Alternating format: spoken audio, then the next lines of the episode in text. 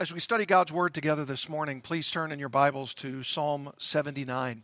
Psalm 79. There, the psalmist Asaph speaks to us in this song of lament. And here's what he says O God, the nations have come into your inheritance. They have defiled your holy temple. They have laid Jerusalem in ruins. They have given the bodies of your servants to the birds of the heavens for food, the flesh of your faithful to the beasts of the earth. They have poured out their blood like water all around Jerusalem, and there was no one to bury them. We have become a taunt to our neighbors, mocked and derided by those around us. How long, O Lord? Will you be angry forever? Will your jealousy burn like fire? Pour out your anger on the nations that do not know you, and on the kingdoms that do not call upon your name. For they have devoured Jacob and laid waste his habitation. Do not remember against us our former iniquities. Let your compassion come speedily to meet us, for we are brought very low. Help us, O God of our salvation, for the glory of your name. Deliver us and atone for our sins for your name's sake. Why should the nations say, Where is their God? Let the avenging of the outpoured blood of your servants be known among the nations before our eyes. Let the groans of the prisoners come before you, according to your great power. Preserve those doomed to die. Return sevenfold into the lap of our neighbors the taunts with which they have taunted you, O Lord. But we, your people, the sheep of your pasture, will give thanks to you forever. From generation to generation, we will recount your praise. The title of this morning's message I take from Psalm 79 9 Help us, O God of our salvation. The reason why I take that title from verse 9 is because all of us, as believing people, need the help of God the deliverance of God, the hope of God for our salvation. I mentioned a moment ago before reading this psalm that it is classified as a song of lament. What is a song of lament? There are several, many in the Psalms. What does it mean? Well, a song of lament is like a, a funeral dirge, a song of intense sorrow, which carries with it all the emotions of a plea of action by God to do something for us in a time of unbelievable sadness. You could even add to this that the psalm is additionally, or at least has elements of imprecation. Now, that may be a word that you don't readily use or understand what it means, but imprecation is just another word for cursing. Cursing. And not in the, not in the sense of uh, cursing like we understand that term in our own day, but cursing in the sense of bringing down God's wrath uh, upon those who are hurting us. So this psalm, Psalm 79, has bits of imprecation in it, cursing, bringing cursing to those who are savagely beating and killing and wounding the people of God. And this psalm of lament and these imprecatory statements are all by the people of God asking their God to curse or to judge the pagan nations around Israel who have blasphemed God's name due to their dealings with God's people. And what appears to be the background to this particular psalm? Well, Jerusalem has fallen. And apparently, the children of God have been exiled. Uh, we think probably to a Babylonian captivity. And uh, maybe just before they exiled, they're looking over the city of Jerusalem, particularly. And these survivors, the ones who haven't themselves been slaughtered in this siege and ransacking of the city, they are now looking over their capital and they're seeing the absolute destruction and are utterly dumbstruck at the devastation that they're seeing. It's their homeland, it's their capital city. And especially they're viewing their beloved but now ruined temple, which stood, of course, for the very dwelling place of God Himself, the locus of their worship, the, the center of their worship of Yahweh. And these survivors have been left, perhaps directly after the siege, as I said, but now they're witnessing the virtual obliteration of all that they hold dear. It's a sadness that is unbelievable. And what Asaph is doing is he's, as the choir leader, leading Israel in a song, a, a dirge, a, a lament. This is a song in a minor key. And what he does from my reading of the text is give us three sections, three points the plight, the plea, and the prayer. And I want you to see this as we go through this psalm. We've been going through these psalms consecutively. We've been doing so because we want to see what the Word of God has to say to us, even in our own time, not just in Israel's history, but what can we take away from these Psalms? How are we to sing them? Or perhaps for us, how are we to sing these songs in Israel's Psalter? And some of them, particularly here in Book 3 of the Psalms, are Psalms of lament because Israel has been decimated. They've been hauled off to a captivity. Psalm 79 seems to indicate to us that maybe it's a Babylonian captivity.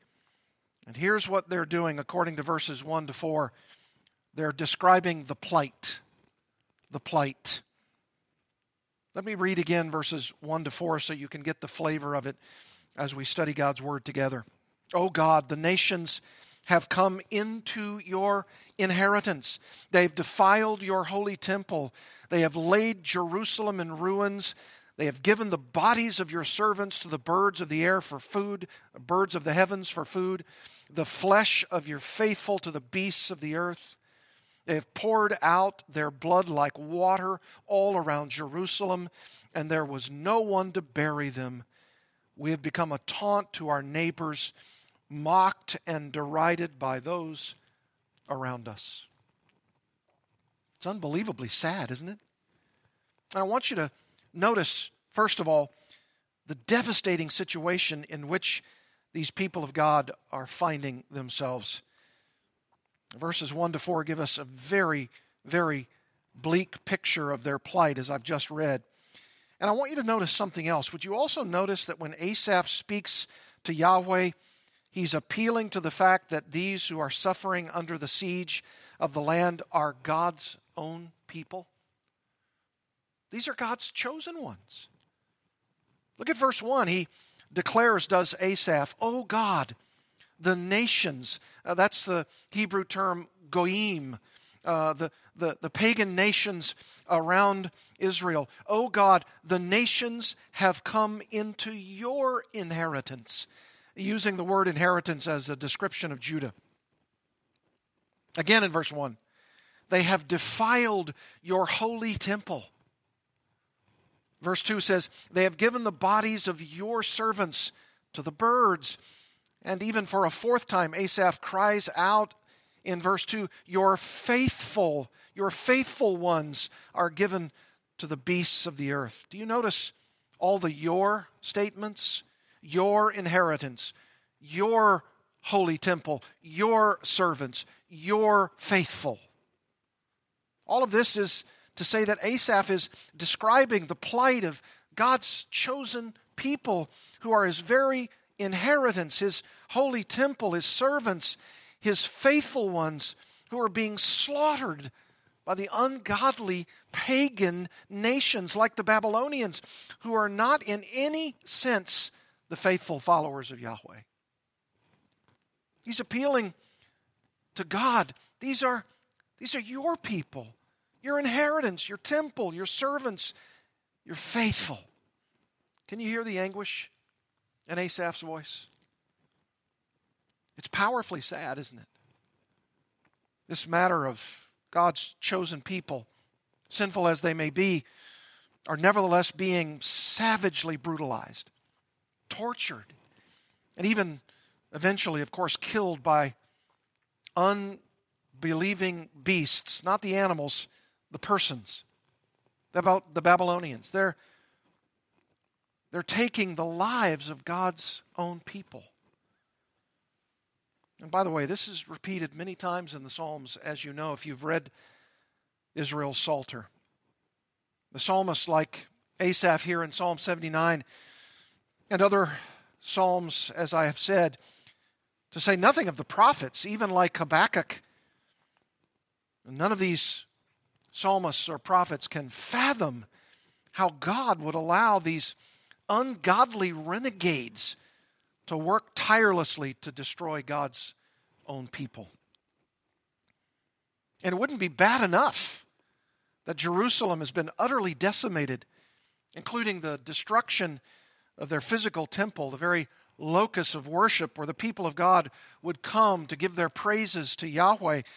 But in this mess, this, this mass melee of morbid, morbid madness, these who have survived the massacre are now to be carted off in exile, while their own brothers and sisters, and undoubtedly even their children, have had, according to verse 3. Do you see it?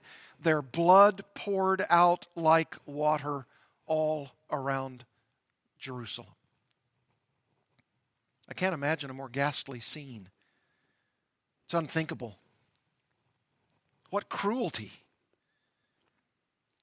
And in the ancient Near East, what we call the Middle East today, it would have been a, the height of cultural insensitivity for there to be a lack of burial of the dead.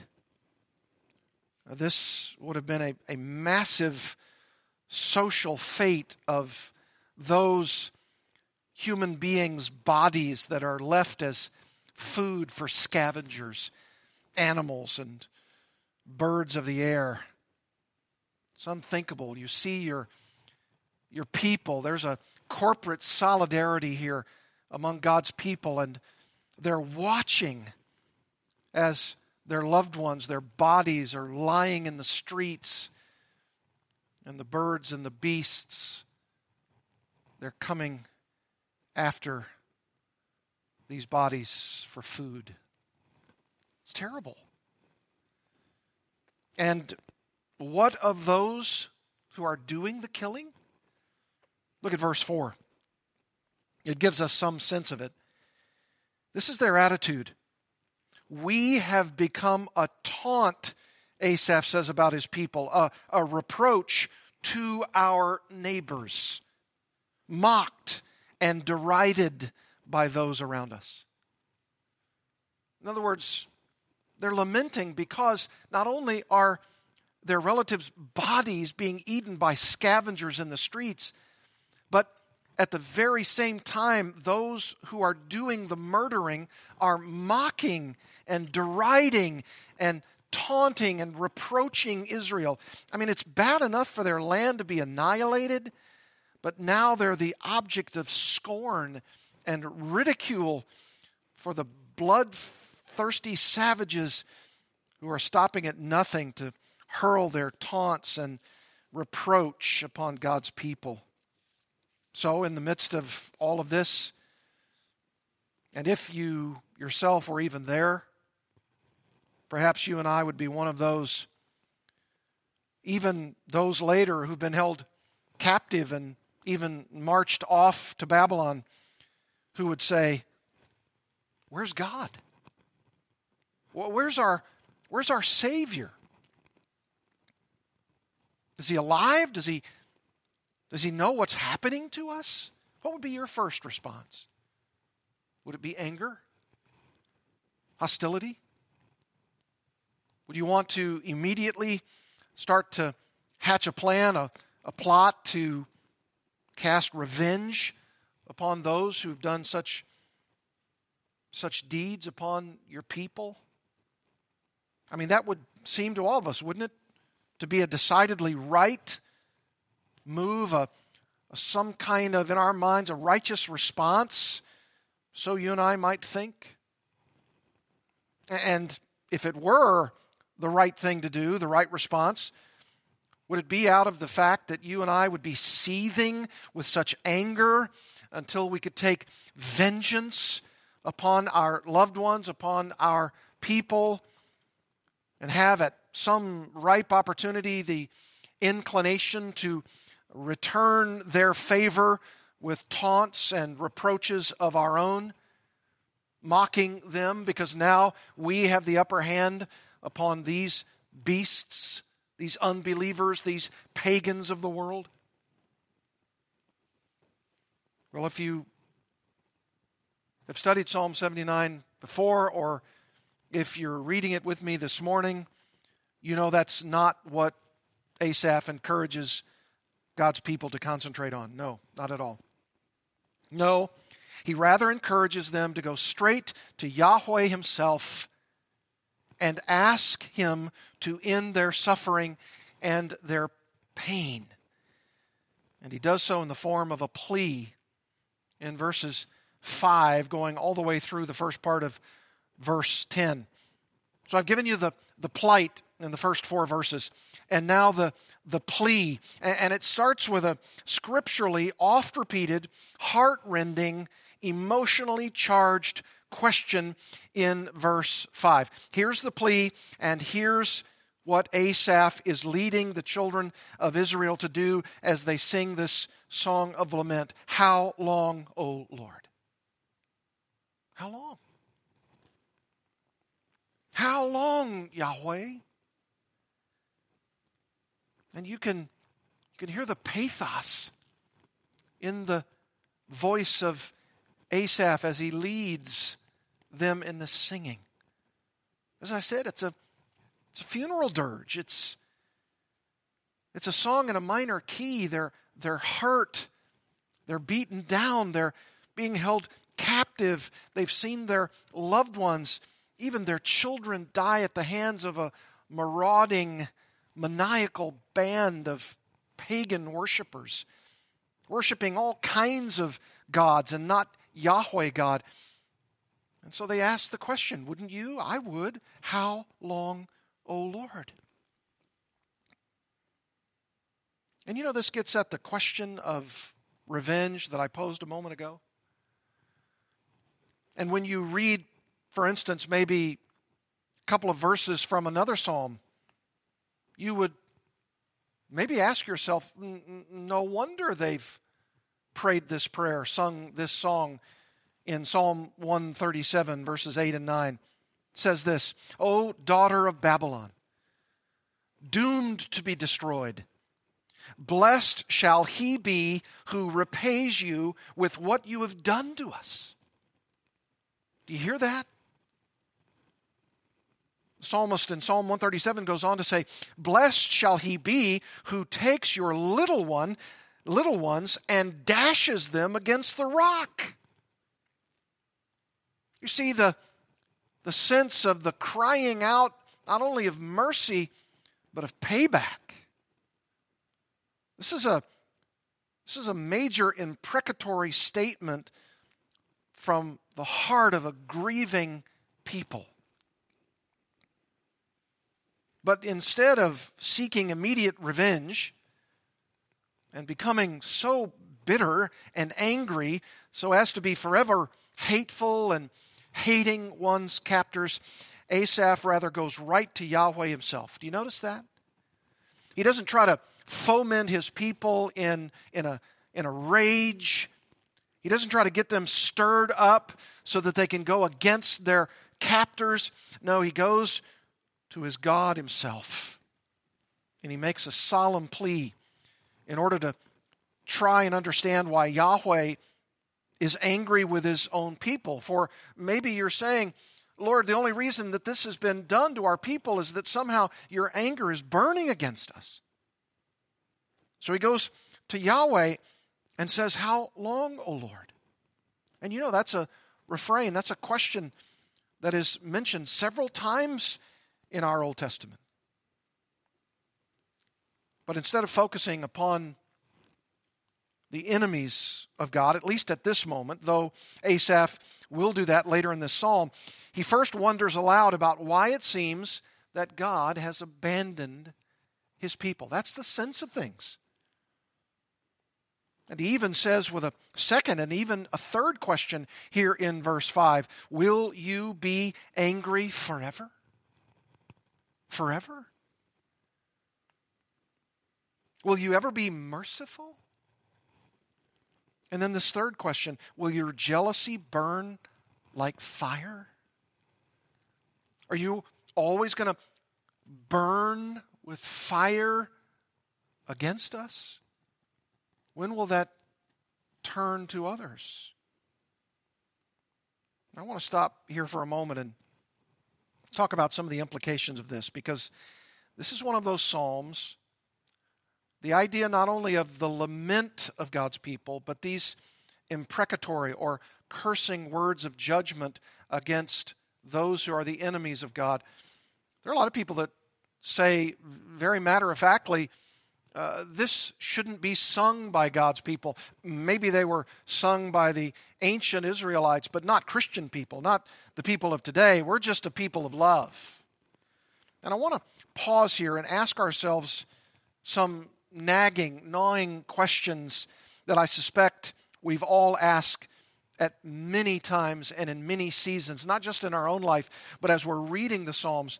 And you and I would say, Well, I want to read the Psalms for comfort. I want to read the Psalms for joy. I want to be able to, to sing these songs. And, and why is it that I'm reading one psalm that speaks so wonderfully well of God's mercy and His love and His kindness? And then I have to read a psalm like this that talks about judgment and how long, O Lord, will you be angry with your people? Why aren't you getting after those who have injured and killed your people? Maybe we could say it like this when, when you are hurting or you're feeling betrayed by others or you've been miserably mistreated or perhaps even something altogether differently. You've been suffering for a considerable length of time, and you've been wondering about the ways of God, the ways God has been dealing with you, or failing in your mind in His dealing with others who've injured you, hurt you, mistreated you, wrongfully dealt with you, ways you've perceived that God is even dealing with the world. Or maybe in our time, a, a pestilence, a, a plague, a virus, people dying seemingly indiscriminately uh, through quote unquote no fault of their own. Perhaps you and I have a question even today How long, O oh Lord? How long? I've asked those questions, so have you. And I suspect we'll continue to ask them. How long, O oh Lord? Will you be angry with us forever? I mean, it's not to say that God isn't good and that He doesn't love us as His people, but you and I at times seem not to be seeing the answers to our long standing prayers. Why? Why aren't you answering me, Lord?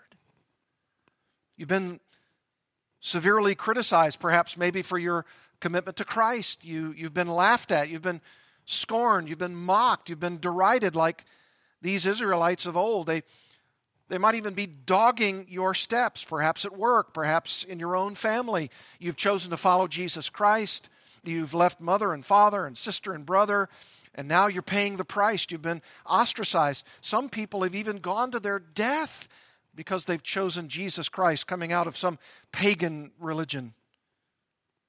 When is the Lord going to come to our aid? Well, of course, I understand that believers are going to be always and forever persecuted for their stand for him. Yes, of course, it does say in 2 Timothy 3:12, indeed all who desire to live godly in Christ Jesus will be persecuted. We know that. But what I'm talking about is this seemingly never-ending barrage of relentless taunts and reproaches without a response from our God, or so it seems. Your prayers, my prayers, seem to be going unanswered, and the silence is deafening. Brass heavens, we might call it. Prayers ascending and coming right back down. If this is part of what you're grappling with or what I'm grappling with, let me encourage you with an answer from Jesus' own life. I've been reading a book over the last couple of weeks, a brand new book by Dane Ortlund entitled Gentle and Lowly The Heart of Christ for Sinners and Sufferers. And I want you to know that I'm suffering greatly with the loss of my wife after a huge battle with cancer. And this book has been ministering to me, even as I've asked the Lord a hundred questions about this loss. And Jesus, He knows what it means to be abandoned. Can you relate to this silence from heaven? Don't forget that our Lord Jesus Himself experienced all kinds of hostility and abuse while on His earthly pilgrimage. And there were often times, I'm sure, that He felt lonely, felt this sense that other human beings around him were misunderstanding him and criticizing him. And of course, the Jews wanted to surround him and take his own life. Dane Ortlund says in his book, Gentle and Lowly, he, referring to Jesus, knows what it is to be thirsty hungry, despised, rejected, scorned, shamed, embarrassed, abandoned, misunderstood, falsely accused, suffocated, tortured, and killed. He knows what it is to be lonely. His friends abandoned him when he needed them most. Had he lived today, every last Twitter follower and Facebook friend would have unfriended him when he turned 33. He, referring to Jesus, who will never unfriend us. Is it no wonder that the Apostle Peter exhorted us in 1 Peter 5, 6, and 7 Humble yourselves, therefore, under the mighty hand of God, so that at the proper time he may exalt you casting all your anxieties on Him because He cares for you. Oh, my dear Christian friends, I want to also remind you of something right here in verses 6 and 7 of this very psalm that Asaph models for us. And it is this he, he isn't pleading with God out of his own self interest. Of course, a part of that is there for him and for his people, but it's not as though he's solely concerned for himself and nobody else, sort of the rugged individualism. He's only, he's only caring about his own life and his own future. But he's looking to his fellow believers and he's leading them in song. And it's the world, it's the unbelieving world, it's the savage world of pagans, those who are hostile to God.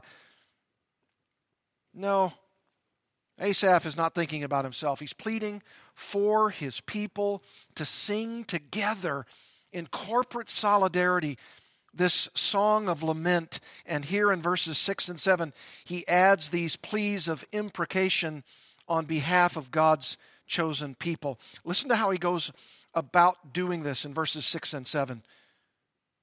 Pour out your anger, verse 6 says, on the nations that do not know you. You see where his focus is? You see where his mindset is? Lord, you're the God of your people, to be sure, but you're also calling on all the peoples of the earth to follow you. And there are some who simply will not do it. That's why he says here, pour out your anger on the nations that do not know you and on the kingdoms that do not call upon your name. You, you see, there's an ultimate reckoning for all who don't know the Lord God of the universe. Or we would say it like this who refuse to bow the knee to Jesus Christ as Lord. These kingdoms that do not call upon your name. Doesn't say they cannot. It tells us that they will not they do not call upon your name. For they have devoured Jacob, it's another name for Israel, and laid waste his habitation, his house, the gathering of his people. They refuse to know God. You see what's happening at the heart of this imprecatory psalm, this song of lament? This is a kind of of prayer. This is the kind of song that says that God is to rightly curse, rightly judge all of those who refuse to know Him by faith. That's what's going on here. And I know I hear the response. That seems so harsh. That seems so judgmental. How can we, as Christian people, be offering a song, let alone a prayer to God, that He pour out His anger on anyone? It seems so unloving. It seems so kind. It seems so judgmental. I mean, aren't we supposed to love our neighbors as ourselves? And it seems as though these people are being led by the song leader, Asaph himself, to sing about pouring out anger on rival nations? Well, it might even seem to you that it's contradicting these New Testament passages that talk about loving your neighbor as yourself. And it even says that in the Old Testament, book of Leviticus, love your neighbor as yourself. What's going on here? Is there, is there a contradiction? No. No, there isn't. And I'll tell you why. Let's answer some of these questions because this is really something that trips up believers all the time. They, they, they read these Psalms and they say, I don't want to sing that. I don't want to pray that. I don't want to believe that. But I, I want to give you a couple of principles here. And this is very, very important. Number one, please do not let it escape your notice that Asaph is leading them in a song which is exalting the name of Yahweh, his person, his character. He's the only true and living God. He isn't pleading Asaph for these people of Israel to destroy their captors simply because they're bloodthirsty, uh, simply because they're like the other nations of the world who are just simply trying to uh, kill and destroy each other. He, he isn't trying to get them to be uh, fomenting up to a lather so that they can go out and, and destroy those who have destroyed them. It is true here because of the very text of what Scripture says, and even history, which we'll look at in a moment with this invasion of Babylon, that these people have been mistreated, they have been hurt, they have been dealt with in very savage ways. That's true. And in and of itself, Israel has been savagely targeted by the Babylonians. Their temple's been destroyed, trashed, their, their city, their, their place of dwelling, Jacob's habitation, verse 7 says. But it's happening by a nation who is willfully refusing to follow Yahweh. And of course, there are mountains of people and cultures and times and seasons in the history of our world where people say, well, see, there you go again. You believers in Yahweh, you, you Christian people, uh, you have to say that there's only one way, uh, but there are many ways to God. No, the Bible is very, very clear that we are to bow our knees in worship and praise of Jesus Christ as King, as Lord of the universe, as God in human flesh. He says in John 14, does Jesus himself, I am the way and the truth and the life, and no one comes to the Father but by or through me.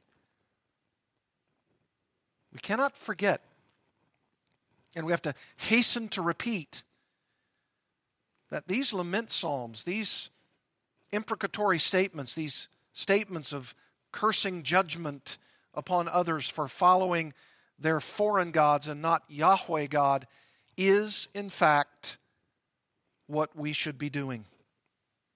For those who are following pagan idols of their own making and couldn't care less about Israel's God, we have to warn them.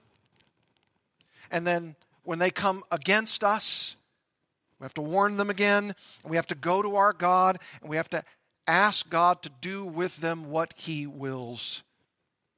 And not only this, but remember, these, these pagan gods, they're, they're leading, or so the people assume that these pagan gods are doing so, leading their people to the committing of heinous sins even to the wiping out of all Israel in the process, if they could. Don't forget that verse 4 explains their, their motives, their tauntings, their reproaches, their mockings, their derision against Jacob, against Israel.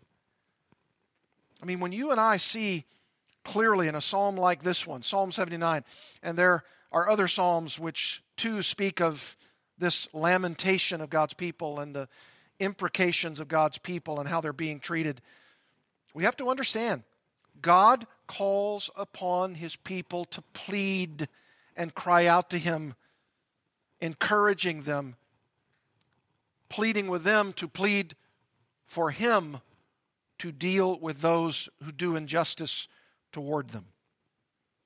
To, to encourage them to, to bring righteous justice on the earth and sovereign mercy so that God's very name will be avenged, so that then and only then will God be glorified because he has heard the cries of his people. Do you remember in the Egyptian bondage of over 400 years that they were crying their prayers and tears to Yahweh for deliverance, pleading with him? The Bible says that God said in the ultimate and final sense, I've heard your prayers, your pleas. This is what's going on here.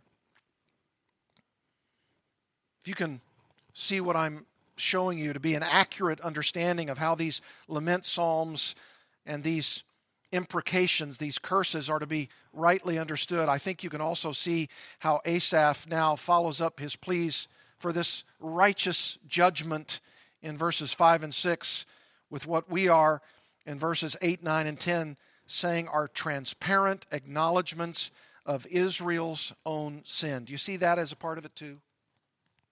Look at what he says in verse 8.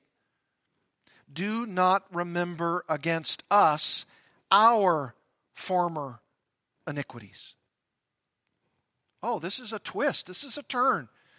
It's not just Asaph leading Israel to praise God, pray to God, ask God in a psalm, in a song, to go after the wicked Babylonians. But Asaph is honestly, transparently acknowledging that Israel, in some sense, because of their sin, even deserved, in some sense, this kind of judgment by God Himself. And Asaph acknowledges it. Do not remember against us our former iniquities. What is he saying? This is again is that corporate solidarity. Uh, Israel, as though it's speaking of one man and that one man's sin, our former iniquities. Uh, these would have been the fathers and the grandfathers and the great grandfathers of Asaph and his people, and they sinned, and they sinned great sins. So, part of the idea when God allows pagan nations to overthrow Israel is because God is teaching them a massive lesson about their own iniquities and about what those iniquities deserve. No wonder he says in verse 8, Let your compassion come speedily to meet us, for we are brought very low. Yes, it's true. It's absolutely true that when God tells a people, his chosen ones, his very own, that they must follow him, and they give a, a tacit agreement to do so, and then they go off and they, they pursue other gods, even some of these pagan gods of these nations around them. And their iniquities are high handed sins against Yahweh Himself, so that they are deserving at points God's justice. And even the idea of God teaching them myriads of lessons by taking them off into captivity to a place like Babylon. No wonder Asaph then says, Please forgive us. That's what's meant by do not remember against us our former iniquities. He asks for forgiveness on behalf of his people. And of course, he says here, let your compassion come speedily to meet us. We need your mercy. Why? Because in this savagery of our own land and in this being brought very low and now brought into captivity in a pagan nation like Babylon, it's because we deserved it. We deserved it. We didn't think of you, we didn't follow you, we didn't respond to you. In some sense, we acted like we were no different than these pagan nations around us. And so he's confessing to Yahweh that part of the reason that Israel is in the huge mess that they're in is because of Israel's own pride. Do you want to see this? Turn in your Bibles over to 2 Kings in the history of Israel. Do you want to see what's really going on in the, in the backdrop of this story? Uh, this might very well be the place in which we find what Israel was doing. Look at 2 Kings. Just before you get into chapter 24 of 2 Kings, you read about Jehoiakim. Do you remember him? He was the uh, king in Judah. Verse 36 of 2 Kings 23 says Jehoiakim was 25 years old when he began to reign, and he reigned 11 years in Jerusalem. His mother's name was Zebidah, the daughter of Pedaiah of Rumah. And he did, notice this, and he did what was evil in the sight of the Lord, according to all that his fathers had done. Committed such grievous sins. He did what was evil in the sight of the Lord. In chapter 24, verse 1 says, In his days, Nebuchadnezzar, king of Babylon, came up, and Jehoiakim, became his servant three years. Then he turned and rebelled against him, and the Lord sent against him bands of the Chaldeans, and bands of the Syrians, and bands of the Moabites, and bands of the Ammonites, and sent them against Judah to destroy it, according to the word of the Lord that he spoke by his servants, the prophets. Surely this came upon Judah at the command of the Lord. You see, the Lord is judging them. To remove them, verse 3 says, out of his sight for the sins of Manasseh, according to all that he had done, and also for the innocent blood that he had shed. For he filled Jerusalem with innocent blood, and the Lord would not pardon.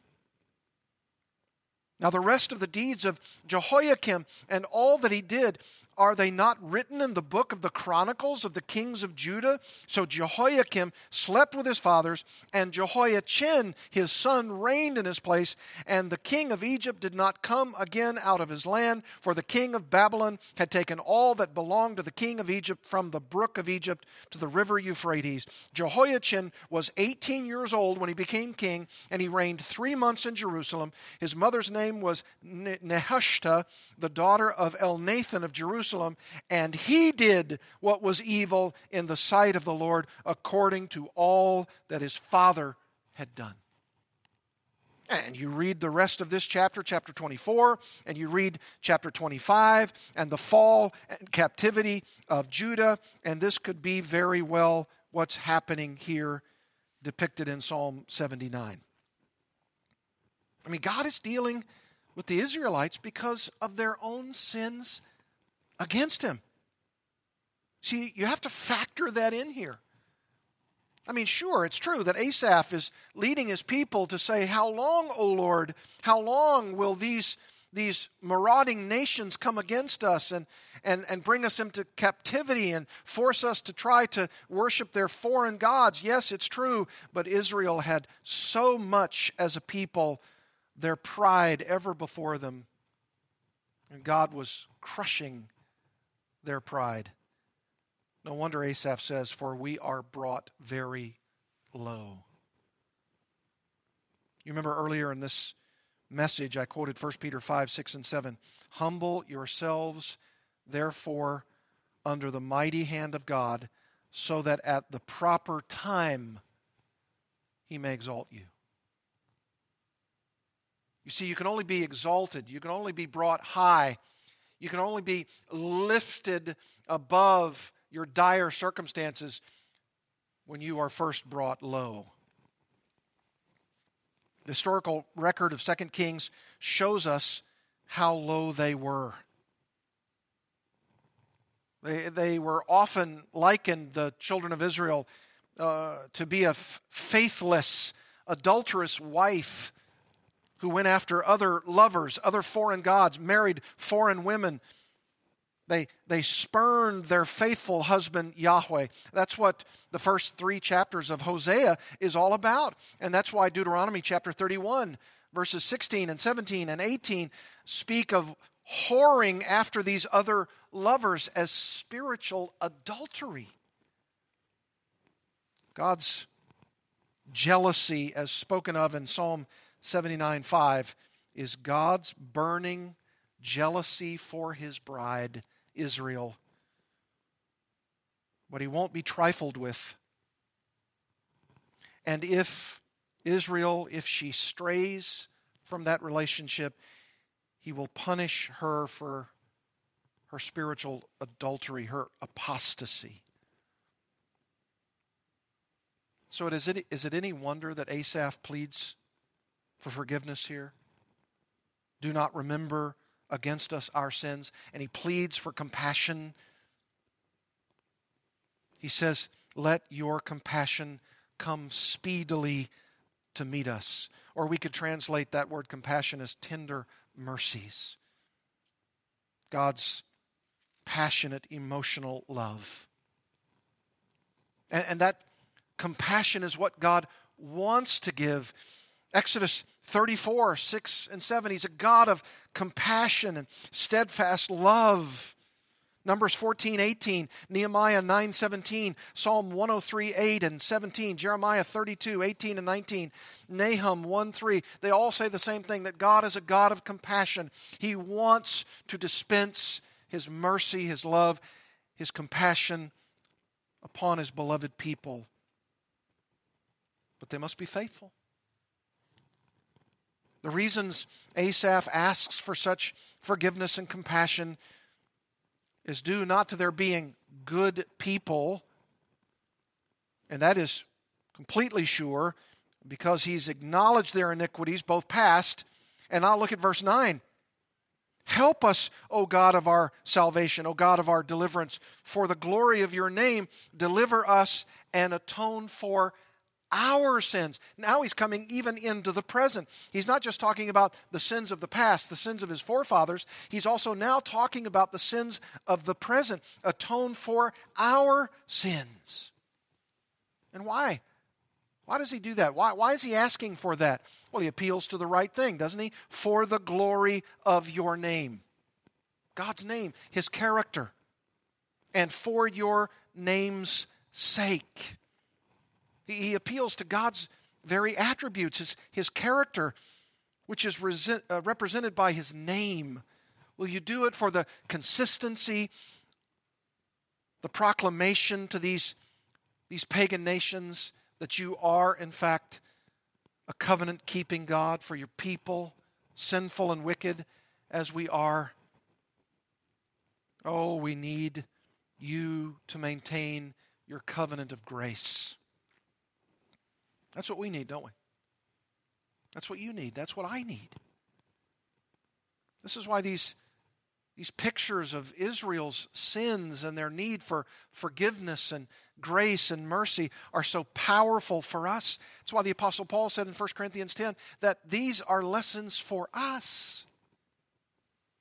I mean, the children of Israel knew that God is said to be long suffering, or maybe to say it in a different way, he's slow to anger, but he abounds in loving kindness. But we must repent. We must be faithful to follow him.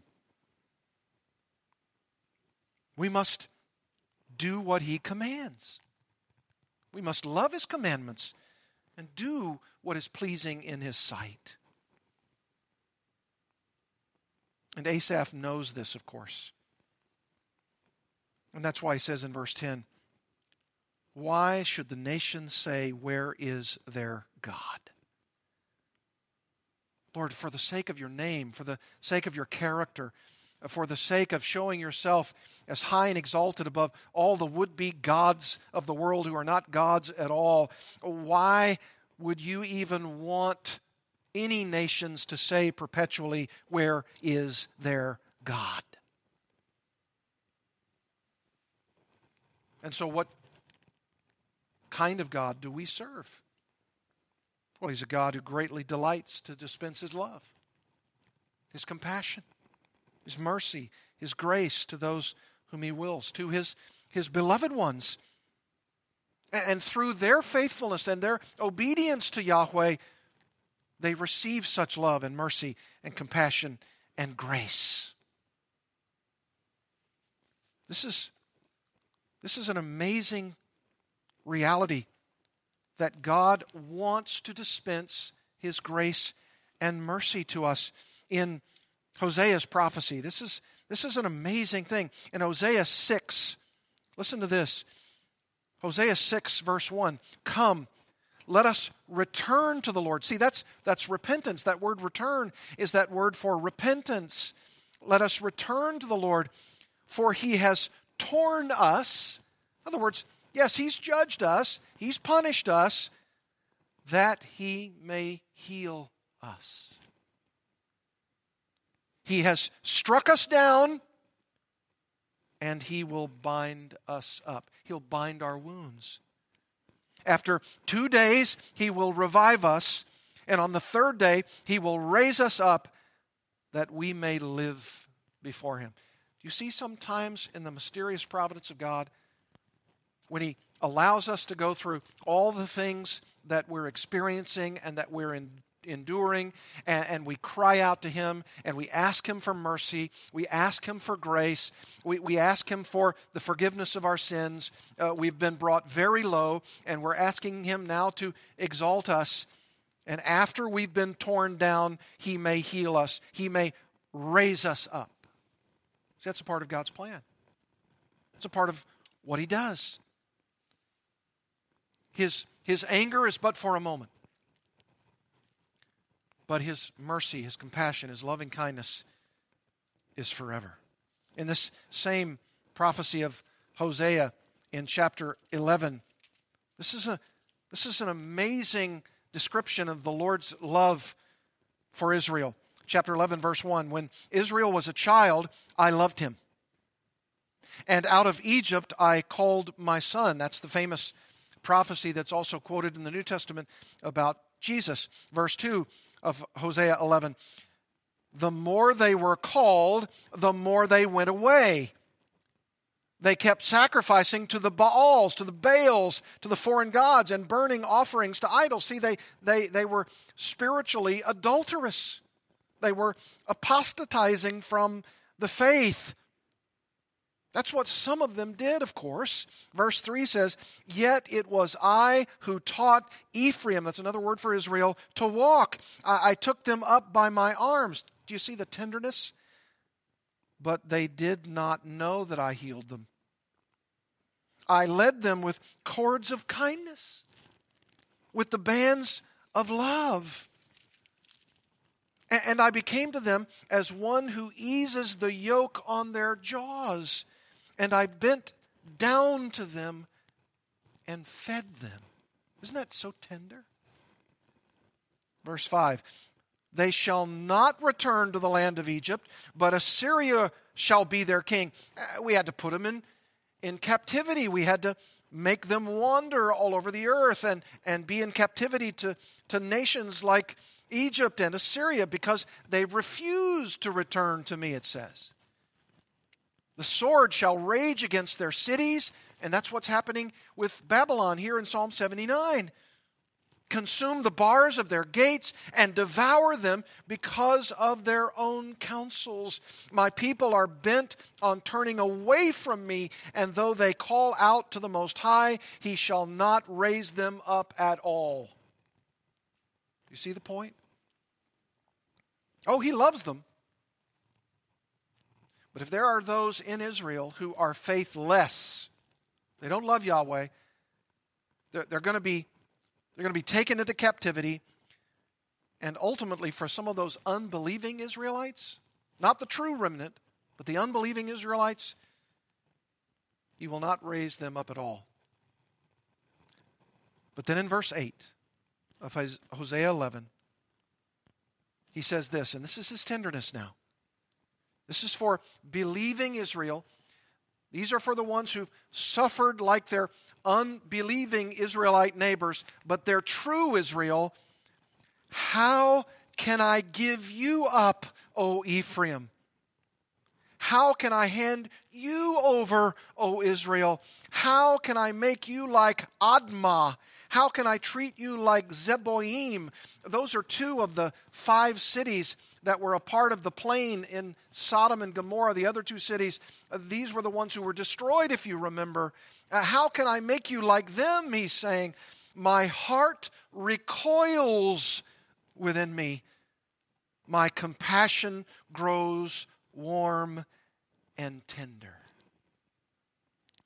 I will not execute my burning anger my jealous anger for you. I will not again destroy Ephraim, for I am God and not a man, the Holy One in your midst, and I will not come in wrath. See, when you, when you add that component, Asaph knows what he's doing when this song has been constructed and, he's leading the Israelite people to sing to their God this song of lament. And, and yes, there are imprecatory statements of cursing. Deal with these, these wicked nations around us, but deal with us too. Because we've sinned against you. I mean, when's the last time that you, as a Christian, might have said, What's God doing in America? It seems as though He's judging America. It seems as though we have all of these countries coming against us. It seems as though we have so many countries of the world who hate us and, and what we stand for. And yes, that's true. But is part of the reason why America is in the shape that it's in is because of our own sins? And yet, when you talk about the believing people within America or the believing people around the world in whatever country in which they reside, Can you ask the question, Lord, how long? And the answer is going to come back I won't destroy you. I love you. You're my people. You're my elect, my chosen. And for the glory of my name and for my own name's sake, here's my answer How long, O Lord? Until I determine in my sovereign pleasure that it's time. No wonder Jeremiah 9:24 says this, I am the Lord who practices steadfast love, justice, and righteousness in the earth, for in these things I delight, declares the Lord. He delights in the practice of steadfast love and justice and righteousness in the earth. And he will do it. He will right all wrongs in his time and for his purposes. In Jeremiah 32 41, if you have never read that, you ought to write that verse down. Jeremiah 32 41. In speaking of God inaugurating the new covenant, he declares this I will rejoice in doing them, that is his people, his believing people. I will rejoice in doing them good, and I will plant them in this land in faithfulness with all my heart and with all my soul. The most interesting phrase with all my heart and all my soul. Old Testament scholar Dr. Walter Kaiser writes about this verse. This is the only time in Scripture, he says, where God assures us that what he has said is said with all his heart and soul.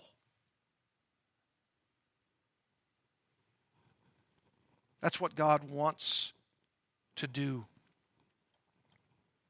He wants to dispense his love and his mercy and his kindness and his righteousness and his holiness with all his heart and all his soul. That's the plea.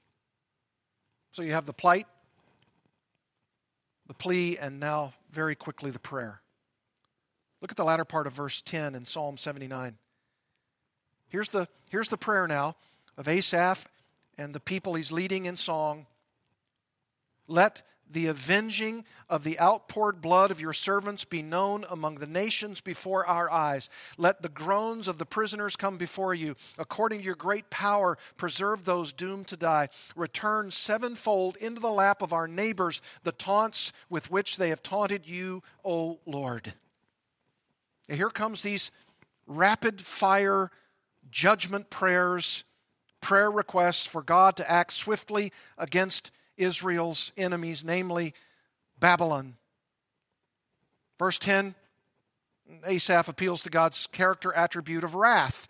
Let the avenging of the outpoured blood of your servants be known among the nations before our eyes. God, uh, avenge your people, even with our sin. Even though we've sinned against you, we, we've, we've sought to have our iniquities atoned for and to be forgiven. And by the way, in verse 10, this is the third time the Hebrew word for pour has been used. Did, did you see it before? In Psalm 79 2, it says, They've given the bodies of your servants to the birds of the heavens for food, and the flesh of your faithful to the beasts of the earth. Verse 3, they have poured out their blood like water. Wow. So, what would the prayer be? Verse 6 Pour out your anger on the nations that do not know you. And here's another one in verse 10 Let the avenging of the outpoured blood of your servants be known among the nations before our eyes. Pour, pour, pour, pour out, pour out, pour out because of the outpoured blood of your servants. Look at verse 11. This is an appeal to God's character of his mighty power and his preservation. Let the groans of the prisoners, those are the ones who've been taken captive by Babylon, let those who've been taken captive as prisoners come before you, and with your great power, your, your mighty power, preserve those who seemingly are doomed to die. Lord, help us. Give us aid. Come to us and deal with those who are standing against us. And then, verse 12, he's appealing to God's character attribute of equity or fairness or justice. Notice what he says return sevenfold. That might be that, that number of perfection or completeness or fullness. Return to the full into the very lap of our neighbors their taunts. Why? Because they've taunted you. And notice again his Godward direction. Not just that they've taunted us as Israel, but they've taunted you, O Lord. You see, these these imprecations, these curses, it's because God's name, His reputation is at stake. This is what these nations are doing. Where is your God? Reminds me of that latter part of 2 Peter. Oh, where is the promise of His coming? All things remain as they are. God's not going to do anything. This is an appeal for God's justice, His equity, His fairness. You see, my friends, before you and I criticize these Psalms and say that they're unchristian or, or they shouldn't be sung or, or we shouldn't use them as our own prayer prompts, you got to think about what's actually being said and why. God's reputation is at stake. God's, God's will, His promises, His purposes, uh, they're, they're all being challenged. And Asaph says, you, you need to understand who our God is. He's a God of avenging, a God of wrath. He will do what he says, he will do what he has promised. He's a God whose character is one of mighty power, and he's going to preserve those who are his own, whether in this life or in this life to come. He's a God whose character is one of equity and fairness and justice. This is a call for retribution. This is a call for recompense to be brought upon the wicked. We don't like to speak about this, but there are wicked people in our world, and we ought to pray that God will deal with them. If they will not repent, if they will not return, if they will not return to the very Creator who created them in His own very image, then we ask God to bring retribution and recompense. Not for uh, the, the sole fact that they've injured us, they've hurt us, but for the reason that God's very character, His, his attributes, His very name is at stake. And then Asaph ends his prayer like this, verse 13.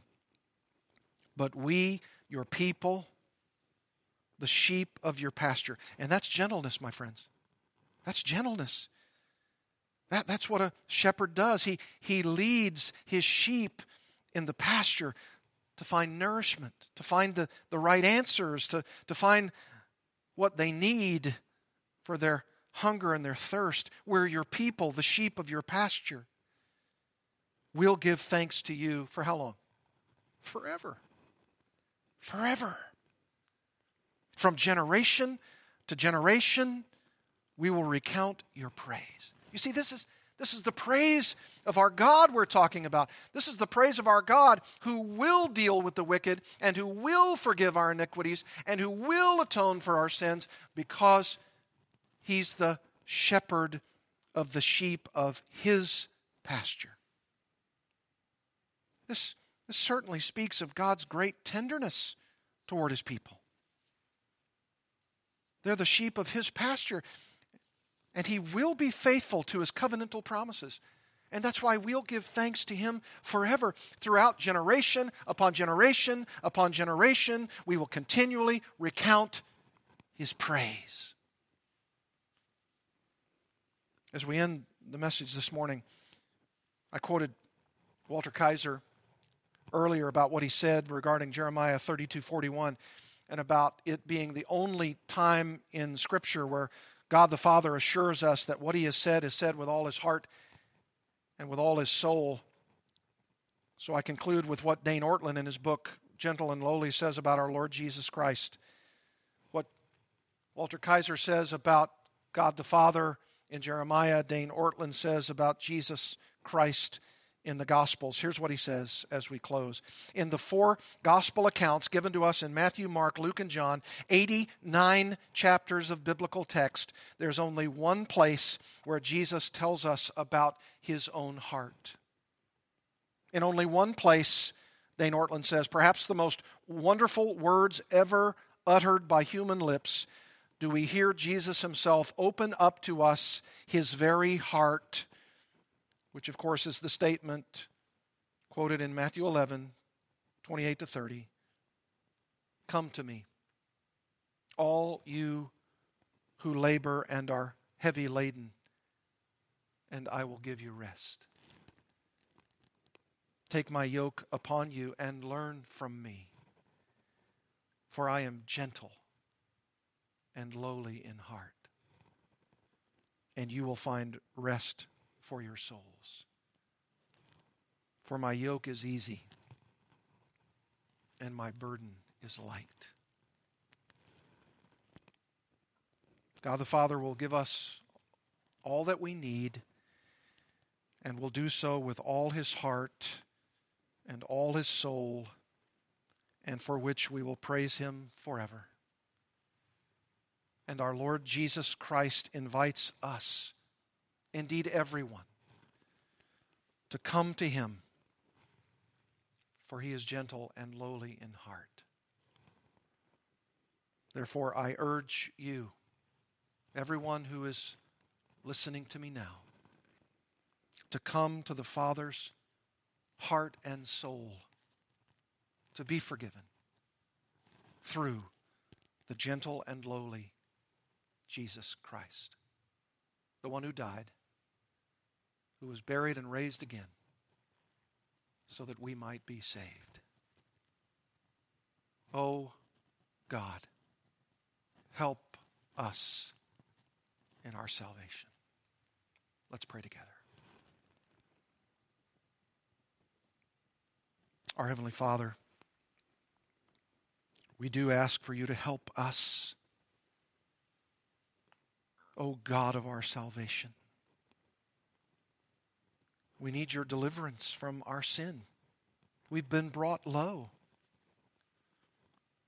It's not just our country, it's not just our world that has seen pestilence and plagues and viruses and wars and disasters and calamities.